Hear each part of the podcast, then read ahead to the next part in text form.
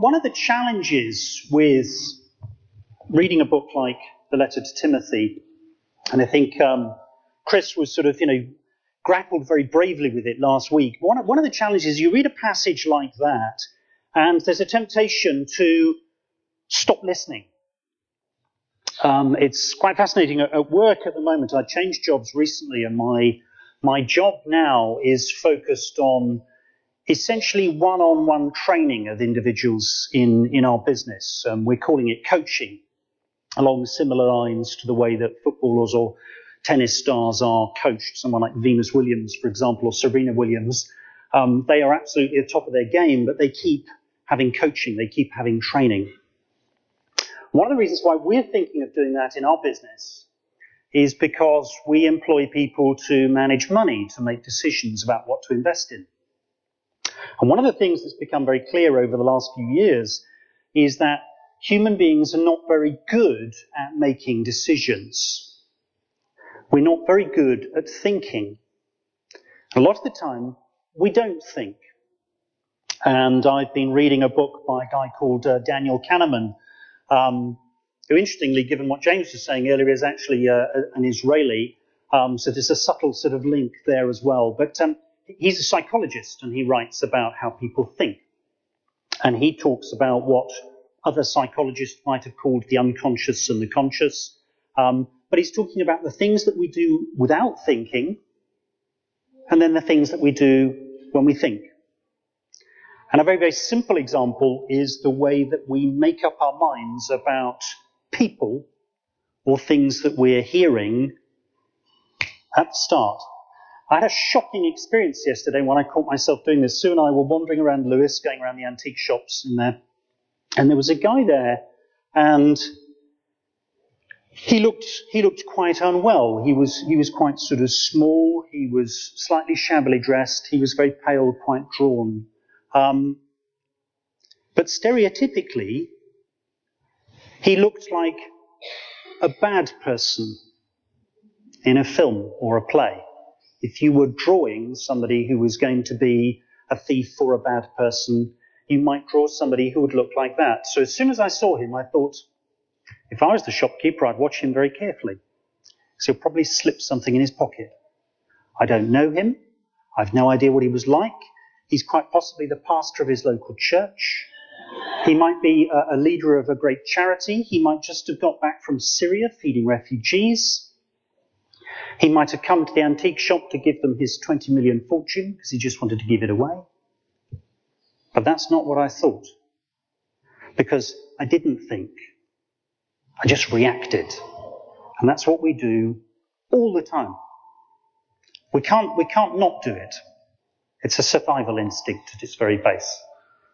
The only way we can deal with it is to try to catch ourselves at it and then think. And you'll find that sort of uh, dynamic throughout the Bible. Peter saying we have to capture our thoughts. We have to bring Christ into our minds and allow ourselves to think like God, not react like fallen and broken humanity. So that's a long way of saying when I read Paul, I tend to react and not think. So when Paul says things like, um, here is a trustworthy saying, if anyone sets his heart on being an overseer, he desires a noble task, I tend to start thinking, why is Paul addressing this to men? What I don't think about is what Paul is actually saying about leadership and what we, as all Christians, irrespective of our gender, should be desiring from our relationship with God. So if, like me, you stopped listening halfway through Karen's reading, apologies, Karen, um, now's the time to get your Bibles out and have another look and start thinking. Now, like Chris last week, um, I'm not going to tell you what to think. That would be wrong of me. It's not my position. It's not actually the way that I like to try and behave. I find it very tempting to do, but I'm going to try not to do that. As a body of Christ, what Jesus wants us to do is to talk to Him and use other people around us as helpmeets to do that, but ultimately to relate to Jesus. So hopefully, in spite of the fact that I'm doing the sort of the talking, you can hear Jesus and relate to him and talk to him about it. And if there are things you disagree with that I say, then blame me and not Jesus. Let's have a look. So I thought it might be quite helpful to start with the creed. And again, this is a bit uh, along the lines of what Carl was saying this, uh, at the start of the service. And, and I have to say, um, you know, Carl and I didn't talk about this beforehand. And a huge amount of respect uh, to Carl for his courage in just sort of joining a church and then allowing the people who've previously been talking to just carry on doing it without, um, without really finding out what's going to happen. Now, that requires an enormous amount of faith, not necessarily faith in me, but faith in God. And my experience of being involved in churches is that if the people involved in the service are listening to God, God produces a good service. Here's another Sunday to test whether that's really true. So I thought we'd start by looking quickly at the creed. Remember what Paul is doing here. It's always worth trying to think of why. Why is Paul writing to Timothy? What's it about? Well, Timothy was very young. He was pretty inexperienced. He was in a very difficult church situation in a very vibrant and difficult city. So Paul is trying to give him some help when Paul can't because he's in chains, he's in jail. So Paul's aim is to help Timothy with regards to how to run and organize a church. That's what the letter is about. Now, you should always read everything in the Bible in the context through the lens of Jesus. Because that's our current reality. So we have to start with Jesus and then go to Paul, not start with Paul and then go to Jesus. And if we start with Jesus and we start with what the church has concluded about Jesus through um, a long period of sort of debate and prayer and fasting and seeking God's counsel once Jesus had died and rose again, the church concluded these truths, which have been packed into various different shorter or longer creeds. We say the Apostles' Creed or the Nicene Creed or things along those lines um, in some of our services. And at the heart of Christianity, these truths, we believe in one God. But unlike any other religion around the world, there are other monotheistic religions followed by people in the world, but Christianity is the only one where we say God has three persons. God is a trinity. One God but three facets, three characteristics, three persons embedded in that Trinity, in that one God. Now that's quite a complicated idea. Um, people like Roger Forster have written quite short but very readable books about it. Other people have written much longer, much less readable books about it. But the basic concept is the Father, the Son, and the Holy Spirit are all one God they're all equally God. There's no corporate hierarchy. God the CEO, Jesus the chief operating officer, and the Holy Spirit as the IT expert or something like that. There's, it's not like that. It's three persons, one God. That's one central truth of Christianity. So that's a key thing we need to hold on to. We believe that that one God, God became man. And we have met the person of God through Jesus. Paul had an encounter with Jesus. The disciples, Peter, James, John, and the others, they met Jesus the man. Jesus the man was fully God, but was fully man. And as a man, he died, and as a man, he rose again. And we believe that this fact of the act that Jesus died and rose again has made us right with God. But we also believe there's one final element to that, that although that is a fact that we are made right with God, we have to choose to accept it. And that's the grace of God. That's what ultimately gets us into a right place. So God has laid it out for us, but we have to accept the gift. That's what the creed says. That's a short version, clearly, and it's not nearly as poetic as the, as the one that, uh, that we tend to say in the service. So, what does the creed not say? Let's have a look at the, the next slide. Um, the creed tells us nothing about how to organize our church. Should we have pews? Should we have chairs with soft seats? Should we have a toilet inside the church or outside the church? Should we have children's work? It tells us nothing about that. It tells us nothing about the roles of men and women. And it tells us nothing about how literally we should take the Bible. So if you believe those three things on that previous slide, but you do not take the Bible literally, you're at the far end of the sort of fantasy church spectrum.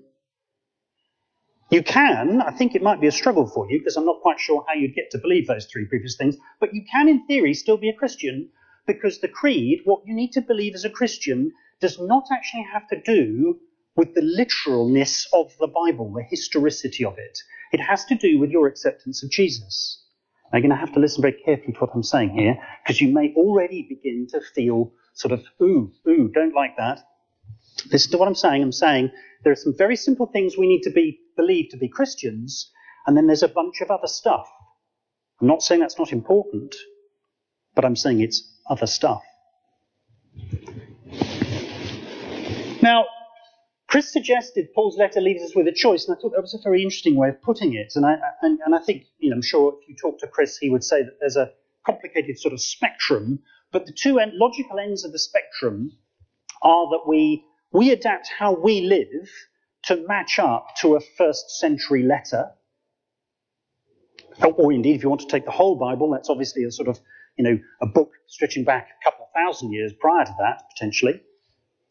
Or we take the collection of those books, including this first century letter, and we try and work out how to apply it in the 21st century.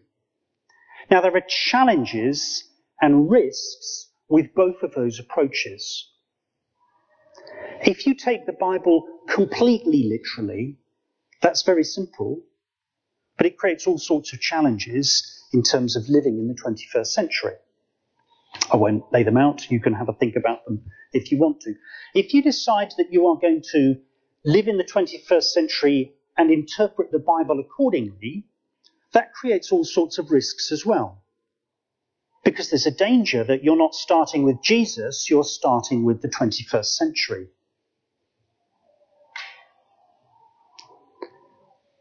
And you might start doing all sorts of things as a result of that and believing that all sorts of things were uh, indications of sort of godliness and Christ-like behavior. If you start with the world as it is and you try and bend the Bible to fit it. Now, I haven't got an answer for you. I'm still struggling with finding the answer myself, if I'm completely honest. But that, that is a question that you do need to answer. But I would suggest as well, in humility, that your answer might not be my answer, and my answer might not be your answer. And really, as Carl was saying at the beginning, I think one of the things that is essential in the time that we're living in is that as Christians, we seek Jesus and we seek unity in Christ as the first things that we do, and we respect each other in our diversity. And if we can't do that, and the church has shown very poor ability to do that over many, many hundreds of years, if we can't do that, we will not be able to function as the body of Christ, which ultimately is what we're called to be. Let's have a look at the next slide. So, what I thought would be probably most useful out of this passage of Timothy is to try um, and pick out some of the things that I think that are applicable to all of us, however we fit on that spectrum of interpreting the Bible, and whatever we think about some of the other things that Paul was saying. What can we pull out of Paul's letter to Timothy that clearly applies to all of us? Well, Paul is talking about leadership. Now, again, because we're human beings, we tend to handle leadership in a very bad way. Think about the Israelites. When the nation of Israel was first established, did it have a king? We read about Saul and David. When, when Israel was first established, did it have a king? No. Established, let's say it was established, well, by Abraham and then through to Moses, it didn't have a king. It had prophets. And it had tribal leaders and heads of families. It was some sort of anarcho syndicalist commune, if you wanted to use technical language. It was not a democracy. It wasn't a monarchy. It was just a group of people who sort of wandered around together with their sheep and their, their camels and whatever, um, and got together if they needed to fight others, and then fought each other if they didn't need to fight others. But they were desperate for a king. You may remember the story of Saul being selected. The Israelites campaigned for a king. And Samuel said, God doesn't want you to have one. It will be bad for you. They said, We don't care. We want a king. Every other nation has got one. We want a king. That's symptomatic of the human race. My experience of small groups, large groups, corporations, churches, family schools, people want leaders. By and large, they don't care whether they're male or female, they just want leaders. Why? Because it makes it easy. If somebody else does some of the thinking for you, sets the direction, it's really helpful. Now, sometimes that's lazy. Sometimes actually it's, it's a, it's a genuinely good thing. It's helpful to have somebody who brings all the ideas together and says, right, okay, this is, this is hmm. what everybody said. This is what we're agreeing. So let's go and do that. Things tend to happen when you've got leaders. They tend not to happen when you've got anarcho-syndicalist communes. But let's remember, go back to Jesus. How did Jesus lead? That's the key model for leadership. And that's what Paul is referring to here, I think. He's saying, if anyone, and let's just check that, if anyone sets his heart, if anyone wanting to become a leader desires a good work. Now that's not saying, oh, you want to be a leader, you want to be an elder in the church. Okay, here's an exam. Here's a test. Here's a course you have to go on before you can be qualified to be a leader. It's not what Paul says. Paul says, if you want to be a leader, that's a good thing to want.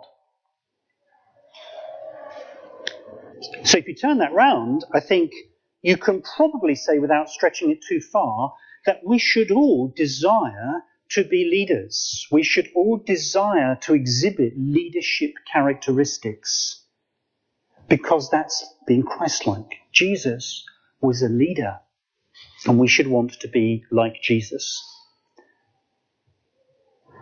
Once we become like Jesus, that's when we start to influence other people.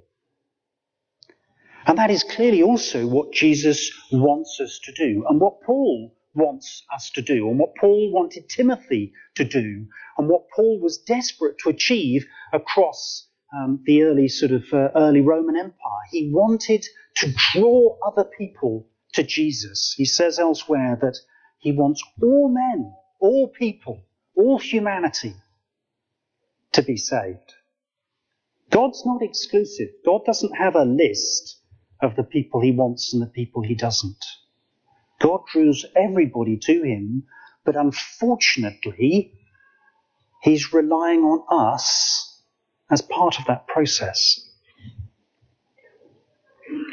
So I think we should all desire leadership characteristics. We should all desire to take on leadership roles. Now, what does that mean? Does that mean that um, we should all desire to take over from Carl and lead the church to great things?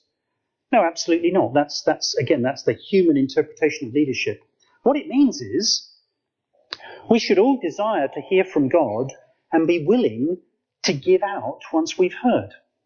That's leadership. So you're in a small group situation or you're in a church situation like we were sort of earlier this morning when, you know, Carl said, if you've got things to speak out, then do. That's taking leadership. That's quite scary. That's not what most of us like doing.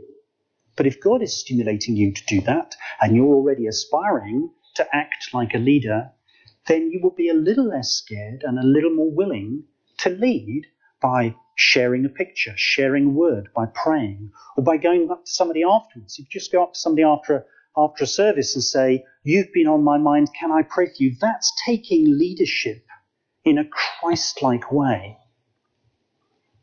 And the Christ like way is also if they say, No, that's fine, thanks very much, you walk away. You don't just lay hands on them. So now I'm going to assume leadership now. I'm going to pray for you. That's, that's weird. That's not Christ like leadership. So we should aspire to be leaders like Jesus. Now, just as an aside, and again, I'm not really going to say very much about this, but you'll sense sort of where my thinking is coming through.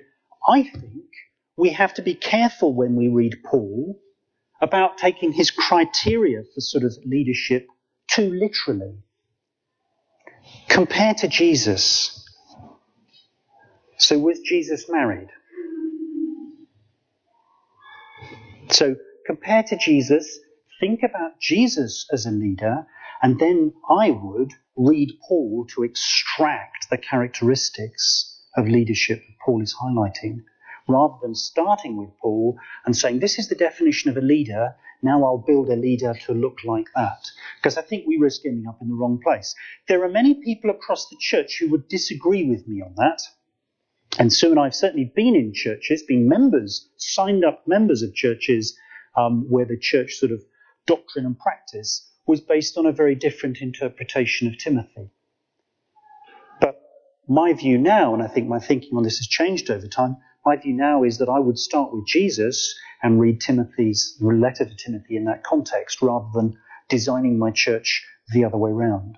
But like I say, that's what I think and I wouldn't necessarily want you to, to think the same. So you have to take Timothy's letter away and read it yourself and, and grapple with it. Um, and just again, as an aside, actually, an encouragement really, Carl, to you. Um, we had a, a, fantastic sort of house group meeting um, on the Tuesday after last Sunday, and a huge um, vote of thanks to Chris for sort of opening up uh, that Pandora's box because we had a wonderful time sort of grappling with it um, in our house group.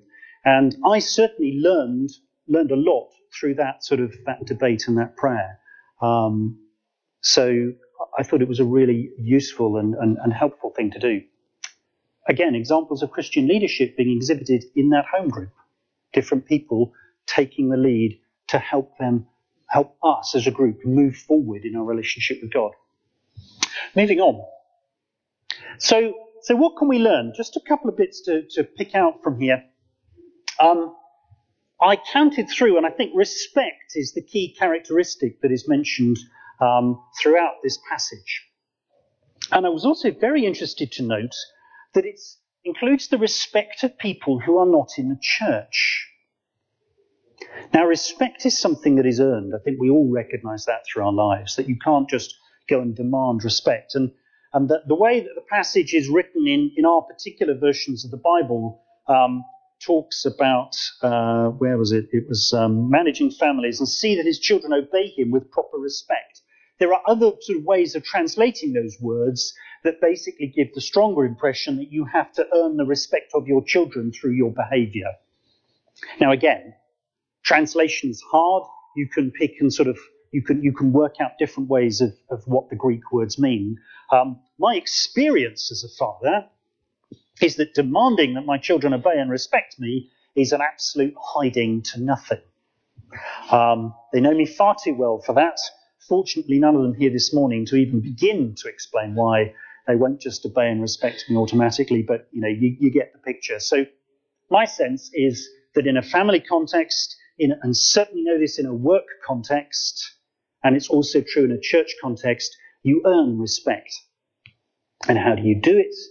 Well, as a Christian, you behave like Christ. That's how to earn respect. And it's quite clear throughout the Bible, including throughout all that Paul teaches, that the way that we earn the respect of people who are not in the church is by behaving to them in the same way that Jesus did. So I think respect is one of the key features of Christian leadership. The other thing to bear in mind about respect is that you earn respect by respecting others. And respecting others includes respecting their views and the way they think and the way they approach things.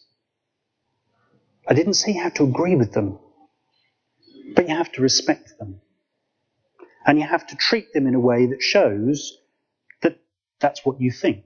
And again, it's about loving our neighbours. Not all of our neighbours are people that we would agree with. Some of those neighbours are in the church. But we're called to treat people with respect in the hope and expectation that we will become respected. The other thing which I think is interesting, and again that's come through some of the things we were sort of singing about this morning, is that, and James particularly is, goes very strong on this, you know, what's inside is expressed by what you see on the outside. You don't define people by what you see on the outside, but it's a good starting indicator. Now, again, veering slightly into politics, and I apologize if you disagree with my sort of political stance on this, but I was struck by the fact that Donald Trump swore the oath of allegiance on two Bibles, not one. Two Bibles, that's got to be double as good. One of those Bibles is his. One belonged to Abraham Lincoln. Now, the fact that Donald Trump brought his own Bible to uh, swear the oath of allegiance, you would hope is a strong indication of his Christianity. I will judge Donald Trump's Christianity on what he does, not on the Bible that he holds. And so we'll see. But I think that's a very important feature of us to continually bear in mind that how we actually behave is a very good indication of our inner spirituality.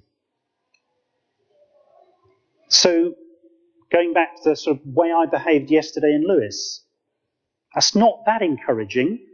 The fact I caught myself at it is perhaps an indication that Jesus is at work somewhere. And I didn't jump on the guy and shout, Hey, you thief! that, that clearly would have been behaving in a really unhelpful way. So Jesus says, love the Lord your God with all your heart, all your soul, and all your mind, and love your neighbor as yourself.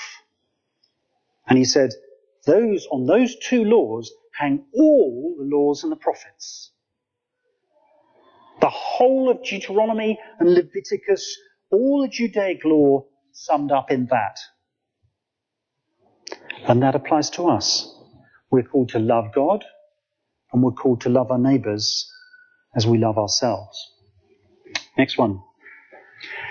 Now, I thought it was just worth very briefly touching on the link to Holocaust, um, the Holocaust Day. And again, I mean, Carl hadn't sort of prompted me to do this. I think it's it's encouraging. God is speaking to us about this, and and I was touched and moved by what James was saying about the, the sort of links he's got to people who experience this.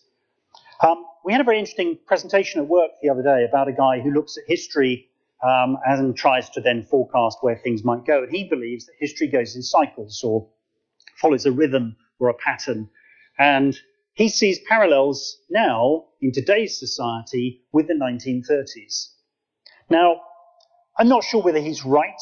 I think it's always very hard until after you've gone through it to go, oh yeah, it was quite like the time before.